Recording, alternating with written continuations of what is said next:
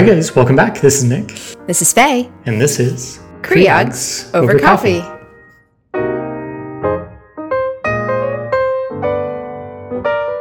Well, it's been in the news recently, so I'm sure all of you have heard, but we've got finally the final episode, perhaps, in the student loan saga. And welcome back to the podcast, Mike Foley, to take us through it. Awesome. Thanks again for having me back. All right. So as you guys know, Michael is a comprehensive financial advisor who runs his practice out of Scottsdale, Arizona under North Star Resource Group. Michael was trained at Duke University and holds his Certified Financial Planner designation alongside his Certified Student Loan Professional designation. Although Michael serves a diverse group of clients with their financial and student loan needs with two physician parents, Michael has found a specialty in working with those in the healthcare space. Michael is a registered representative and investment advisor, representative of Securian Financial Services, Securities, and Investment Advisory Services offered through Securian Financial Services, Inc., a member of FINRA SIPC. North Star Resource Group is independently owned and operated. 6720 North Scottsdale Road, Suite 290 in Scottsdale, Arizona, 85253. And financial professionals do not provide tax or legal advice, and this should not be considered as such. Please consult a tax or legal professional for advice regarding your specific situation. All right, Michael. So like Nick said, welcome back. We're going to be talking more about some student loans updates. So what are our specific learning objectives for today? Sure. So, with all these updates, I want to make sure that we kind of go over what are the latest updates, as there's definitely been a good number of them. And then want to talk about, what should you be doing before the loans turn back on here in this fall. And then, during a lot of these changes, there's opened up a few loopholes. So, what should you be looking out for during that time? So those are kind of what we want to focus on today. All right. So we in OBGYN are unfortunately kind of familiar at this point with the cycle of Supreme Court decisions. But this term just came to an end. And this time, instead of being the Dobbs decision, the big decision that affects us, it sounds like is student loans. And they're back on, it sounds like, Mike. Yeah, they are coming back on. So they made it illegal for them to push out the forbearance again. And so interest is going to be starting up in September with payments just be resuming back in October. So the way that they word it, technically we would think that payments would be starting in September, but technically they say interest starts in September, payments to resume in October. So we're recommending that you rely on your loan servicer to give you the exact details of when your payment is going to be due, but that is current guidelines of when to be expecting. And September, October is when I'd really be keeping my eye on this now that we have the Supreme Court decision and knowing that, unfortunately, we're not going to be getting that $10,000 to $20,000 forgiveness through the Biden forgiveness program. But this whole Supreme Court decision still does not impact the public service loan forgiveness program at all. A lot of people see forgiveness in the news and assign that to the public service loan forgiveness program, but they are completely separate programs. So just want to make sure people are clear on that though. Awesome. So glad to know that, the public service loan forgiveness rules are still active, but there are some changes to those, right? Yeah, so there are going to be some new rules that actually just took effect as of July here. And so, there's a whole slew of them. A lot of them are going to be great for a lot of the physicians in California and in Texas who will be able to get credit if they are contracted with the hospital and not able to be employed by the hospital system due to state law. They could then actually get credit for PSLF. So we still don't have full guidelines on exactly how that's gonna play out. But since the rules are active now, it's our understanding that we can submit public service loan forgiveness applications for that and let MOHELA deal with that and play those new rules out. Another big thing that we've seen as far as a change is that, and that hasn't quite gotten fleshed out yet, is being able to back pay for periods of time that you wish you weren't in a deferment or forbearance period. According to the new rules, we will be able to look back at certain timeframes, and they're going to assign you a kind of whatever your payment would have been during that time. You can stroke a check and get credited months for that time. Again, something that, it spoke to MOHELA, as early as a couple weeks ago, and they still had no guidance on exactly how that's going to play out. But definitely the new rules are in effect, so we should be able to stay on them on that. But one of the biggest things kind of in this new change too, and just kind of related to the public service loan forgiveness program as well, because a lot of the people need to be on an income-driven repayment plan during this time. But a lot of people, when you actually were signing up for a plan, or if you're changing into a different income-driven repayment plan, they would experience what's called interest capitalization. And so in layman's terms, what this means is that your loans are accruing interest, and sometimes it accrues more interest than the payments that you're making. And so we have what's called unpaid interest that gets added to this kind of in-between column. And if we actually capitalize our interest during some of these different events, that gets added to your principal amount from there on out. And then so effectively, you're earning interest on your interest, which is not a good thing. And so after July here, they said that they're not going to actually have capitalization of your interest upon changing repayment plans. So that's going to be another a great addition that we can use in our strategy. So that'll be a couple of the big things that we want to be keeping an eye on for the folks in the public service programs. Got it. And kind of going along the lines of those repayment plans and some of the things, it sounds like there's a new opportunity that's arisen with all of these changes in a new form of a repayment plan. Yep, exactly. So they came out with this new plan. I think we might have touched on this in a previous episode that they were going to be calling it the repay plan, which I'm very happy that some sort of marketing person over there came out with a new name for this plan. So it's not called the repay plan. It's actually called the SAVE plan, SAVE. And so it's actually going to be replacing the revised pay-as-you-earn plan. And so this is, the revised pay-as-you-earn plan has historically been kind of the default option for a lot of borrowers. If you chose not to pick a plan, that's the one you're going on. And so this is kind of the biggest repayment plan. And it was a little bit concerning from us as, student loan professionals that they actually just changed an existing repayment plan without coming out with a new one. It's a little unsettling that they just tweaked it, but nonetheless, it's most parts of this are all beneficial for borrowers. And so I'll just kind of go over some of the highlights of it, though. And so they're actually changing, for this repayment plan specifically, they're changing the calculation for what they call discretionary income, which is how they derive what your payment is based off your household and your income. And they're actually increasing the threshold before your discretionary income kicks in. And so it's effectively going to lower everybody's payment. And, it could be pretty considerable if you have higher incomes and stuff too. So, or more kids or things like that. So, we're going to want to make sure that, you keep an eye on that, because that could lower your payment, which is great. We're actually also back to talking about some of that unpaid interest. Historically on the repay plan, you would get half off of your unpaid interest. So in an example, if your loans are accruing $1,000 per month in interest, just based off the amount of loans that you have. Let's say your payment that you're making on your income-driven plan is $500 in that month. There's $500 left over that goes unpaid. And in its old revised pay-as-you-earn plan, they would actually chop that in half, and they would credit you $250. But in this new one, they're actually getting rid of unpaid interest entirely. So that means that your loan balance is not going to go up, even if you're accruing more interest, whatever your payment is. Or if you have a $0 payment, that effectively means you have a 0% interest loan for that time that you have a 0% or $0 payment. So, huge change that really opens up some new strategies that we'll talk about too. But another big one is that you can actually file your taxes separately from your spouse and still take advantage of a lot of these interest subsidies and isolate just your income in the mix. That this is one of the plans that historically will always take into account the household side, the household income, even if you filed your taxes separately. But now if you file your taxes separately, they will be able to isolate that. So Some of these other, there's some other updates too that get a little bit more convoluted with a lot of people are seeing that, you know, oh, it's dropping down to 5% of discretionary income instead of 10% of my discretionary income for my payment amount.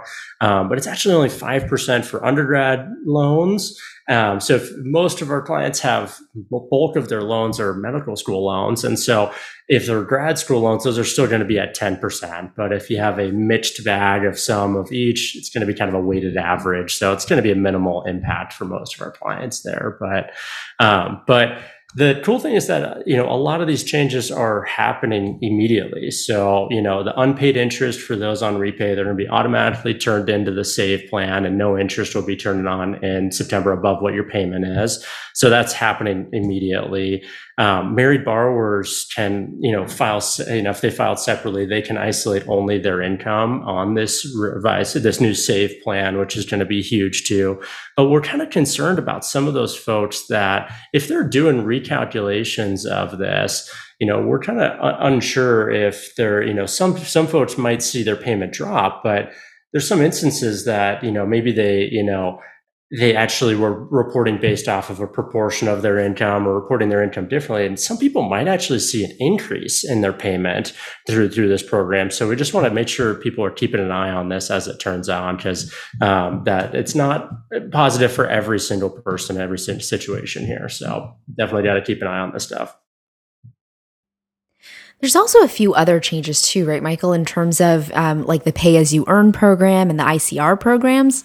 Yeah, so that's a big thing. So with this new SAVE plan coming out, they are essentially getting rid of the old pay-as-you-earn plan and the income contingent repayment plan. And so that's a big deal for a lot of our clients, you know, especially those might be going for some of the longer-term taxable forgiveness programs. So a lot of our clients that, it's really affecting mostly the people that have loans that were taken out prior to 2014, because that means that they don't qualify for this new income-based repayment plan.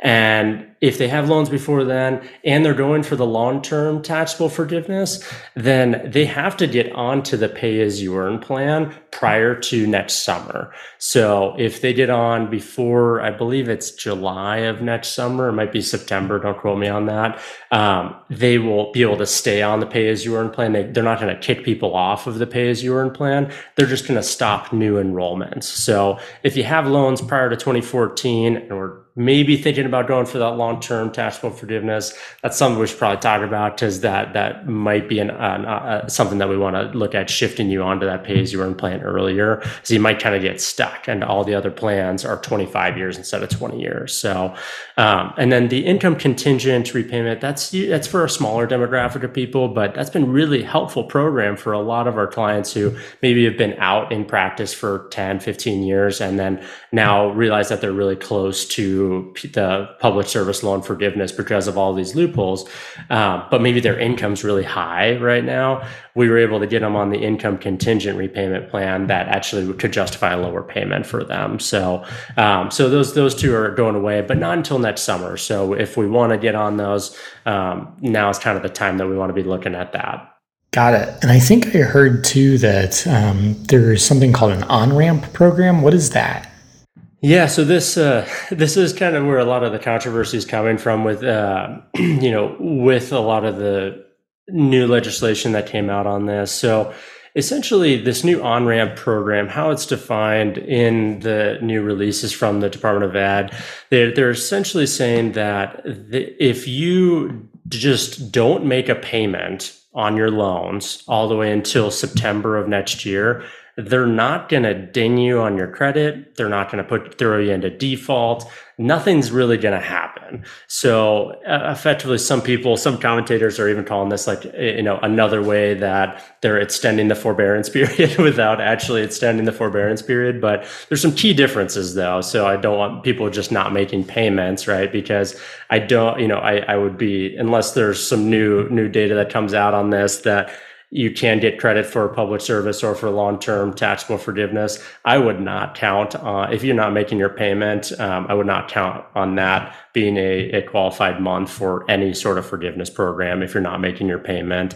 And interest is still going to be accruing. So that's going to be, you know, your interest is going to be accruing, unlike the forbearance period where it's been a 0% interest, you know, throughout this whole time. So, so pros and cons, but I'm sure there'll be some, you know, sexy titled articles that are going to say people like, oh, here's a loophole. You don't have to pay, you know, pay on your student loans. Tread lightly with that sort of stuff, because there are some, but until we get actual clarity that that could count, I wouldn't count on it. So I think there's also some issue about losing out on that repay and then switching to like the IBR or the pay strategy or something like that. Yeah, so there's one strategy that we've taken for a lot of our resident clients or folks going through training that might be going for like a longer term taxable forgiveness. And so this is mostly for our folks that have a really high student loan balance that we're going for the long term. You know, all of the income driven repayment plans count for each other. So if you've been on 5 years on one of them, you know, you can pick up right on, you know, 5 years in on another one, and that'll still count towards your 20 or 25 years of forgiveness. And so what we would often do is we would put people onto the revised pay as you earn plan to get some of those interest subsidies. And then just right before the finish line or before, you know, it made sense, we could switch them back over to pay as you earn before the 20 years is up, and it's kind of a safety net to get, you know, save on a lot of the interest and then therefore less taxes for you too. But so they caught on to us apparently, and they actually are now only limiting if you want to go onto the repay plan, because there's so much great interest, you know, savings in that plan. They're limiting you to 5 years on that plan before you can switch over. So if you want to switch over, you know, if you go more than 5 years on repay, you can't switch to one of the other repayment plans at that point. So they're trying to crack down on that strategy specifically. So very, you know, minuscule, but we do see a lot of people that have been on that, and we want to make sure that we're getting people onto the right programs during that time frame as well. All right. Well, Mike, thanks again for going over all of these big changes with the Supreme Court decision, and now that we're starting to see how exactly this legislation surrounding student loans is going to play out. I guess, though, for our listeners, probably the big question everybody has on their mind is, gosh, reality is about to set back in, and these payments are about to turn back on. What do I need to be doing prior to these turning back on in, you know, whether you're counting September is the timing of starting interest or October is the time of starting your payments back? Sure. Yeah. So three big things that, you know, I want to make sure everybody's doing. First thing is, a lot of people have swept this under the rug for so long and just not even looked at it. Make sure your contact is up to date on studentaid.gov and your loan servicer. So make sure if you've moved institutions, if you started new jobs, you don't have the same email anymore, make sure they know how to get a hold of you, because you're going to need to know about these updates. And if they're letting you know about, you know, different changes to your loans, make sure that we're updating that on the studentaid.gov site and your loan servicer. Also, obviously, you know, most of our clients have moved to a different loan servicer at this time throughout COVID. And so you're likely going to need to link your bank account information to your new loan servicer. So make sure that you're logging on, you know what your payment is, and making sure that you're linking that account. And then on that, while you're on the loan servicer site, the third thing is just to check what your payment is that's going to be due in September, October, because now's the time, if we need to make any changes, now's the time that we want to be making those changes to make sure that we're reporting the most advantageous income to lower your payment or take advantage of these interest subsidies. So, but be very cautious not to just automatically recertify your income.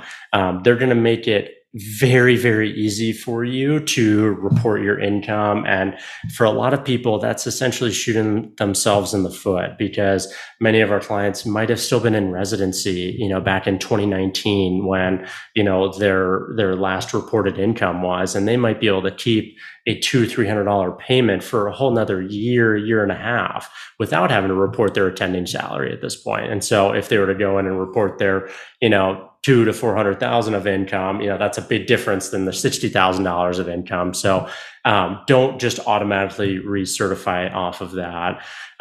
So that's going to be a kind of a big thing. But, and that kind of jumps into, you know, one of the, call them loopholes that we have is, you know, over the summer here, you know, we see a lot of our clients, taking a time off or have a gap, like, you know, we were talking with Nate, you and Faye, and I kind of have a little bit of a gap time here.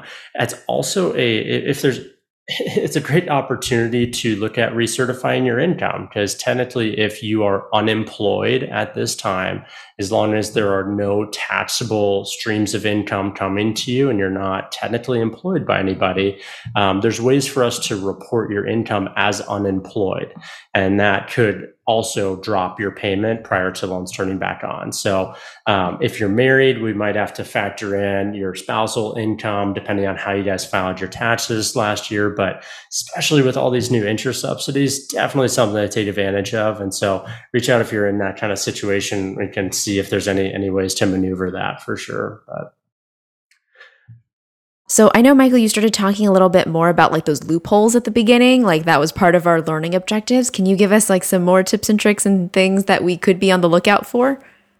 Yeah, absolutely. So, you know, one of the other things, you know, outside of, you know, really trying to, you know, look at recertifying your income potentially during times of unemployment, is just, you know, a lot of our clients may be signed with a private practice, and you're just kind of like, hey, I'm not going for the public service loan forgiveness program anymore. You know, I've kind of resolved to just paying the loans off.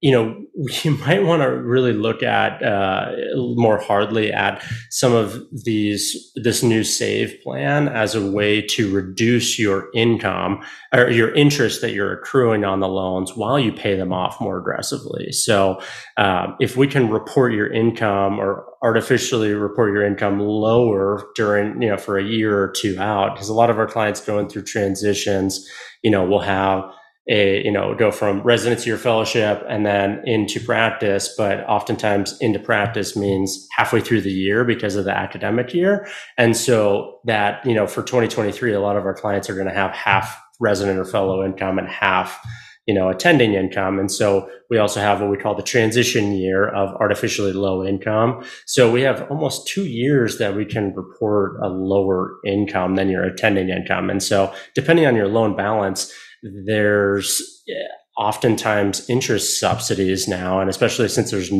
zero unpaid interest, you know, we might just want you siphoning money to in a side account or towards an investment on the side, just to, and then bulk pay once you can't get any of those interest subsidies anymore. And it's a way of almost quote unquote refinancing, but staying with the federal government and, you know, lowering our interest rate during that time. So that's something that we want to be looking out for. And then one of the other biggest ones is just for anybody who has worked for a qualifying institution for the public service loan forgiveness program, maybe even before medical school.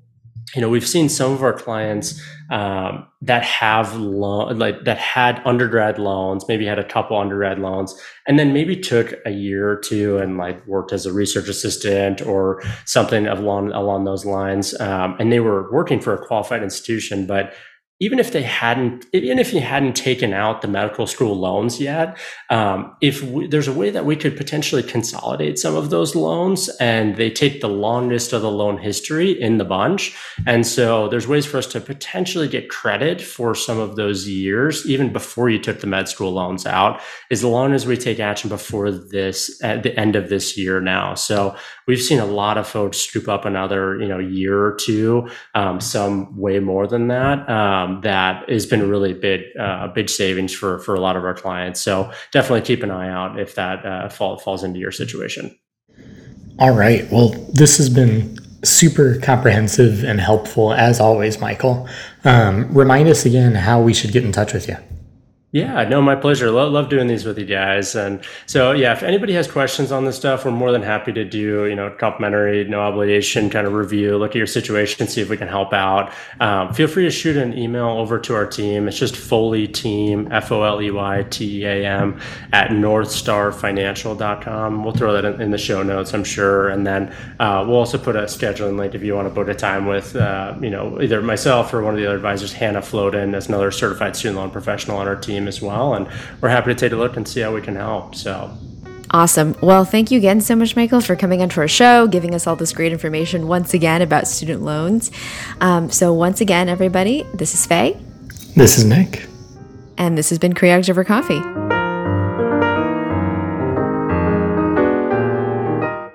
So guys, if you enjoyed this episode or any of our other episodes, go ahead and go into your favorite podcatcher, Apple Podcasts, Spotify, Google Play. Give us a 5-star rating and review. You can find us online on Twitter at CreogsOverCoff1, on Instagram and Facebook at CreogsOverCoffee, or if you love the show and want to support us, head over to patreon.com/CreogsOverCoffee. Send us some love and we'll send you some swag.